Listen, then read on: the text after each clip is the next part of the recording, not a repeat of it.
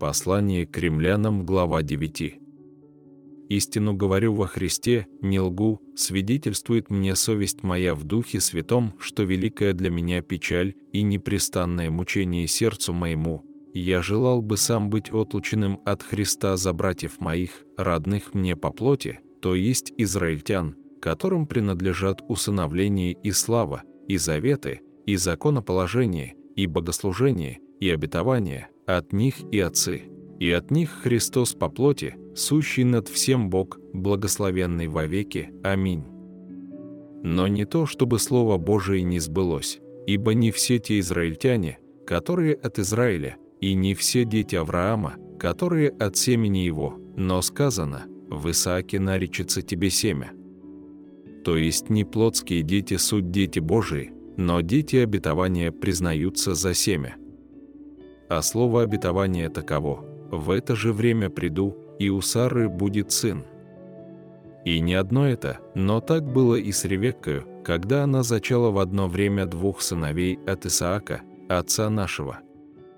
Ибо когда они еще не родились и не сделали ничего доброго или худого, дабы изволение Божие в избрании происходило не от дел, но от призывающего, сказано было ей, «Больший будет в порабощении у меньшего», как и написано, Иакова я возлюбил, а Исава возненавидел.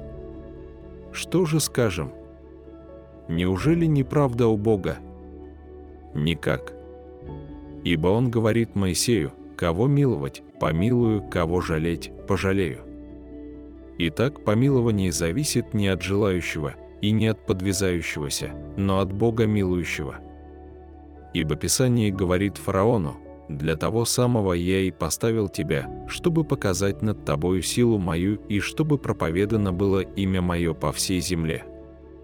Итак, кого хочет, милует, а кого хочет, ожесточает. Ты скажешь мне, за что же еще обвиняет?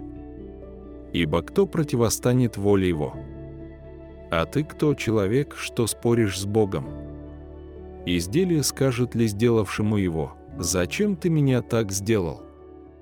Не властен ли горшечник над глиною, чтобы из той же смеси сделать один сосуд для почетного употребления, а другой для низкого? Что же, если Бог, желая показать гнев и явить могущество свое, с великим долготерпением щадил сосуды гнева, готовые к погибели, дабы вместе явить богатство славы своей над сосудами милосердия, которые Он приготовил к славе, над нами, которых он призвал не только из иудеев, но и из язычников. Как Иосий говорит, «Не мой народ назову моим народом, и не возлюбленную – возлюбленную». И на том месте, где сказано им «Вы не мой народ», там названы будут сынами Бога Живаго.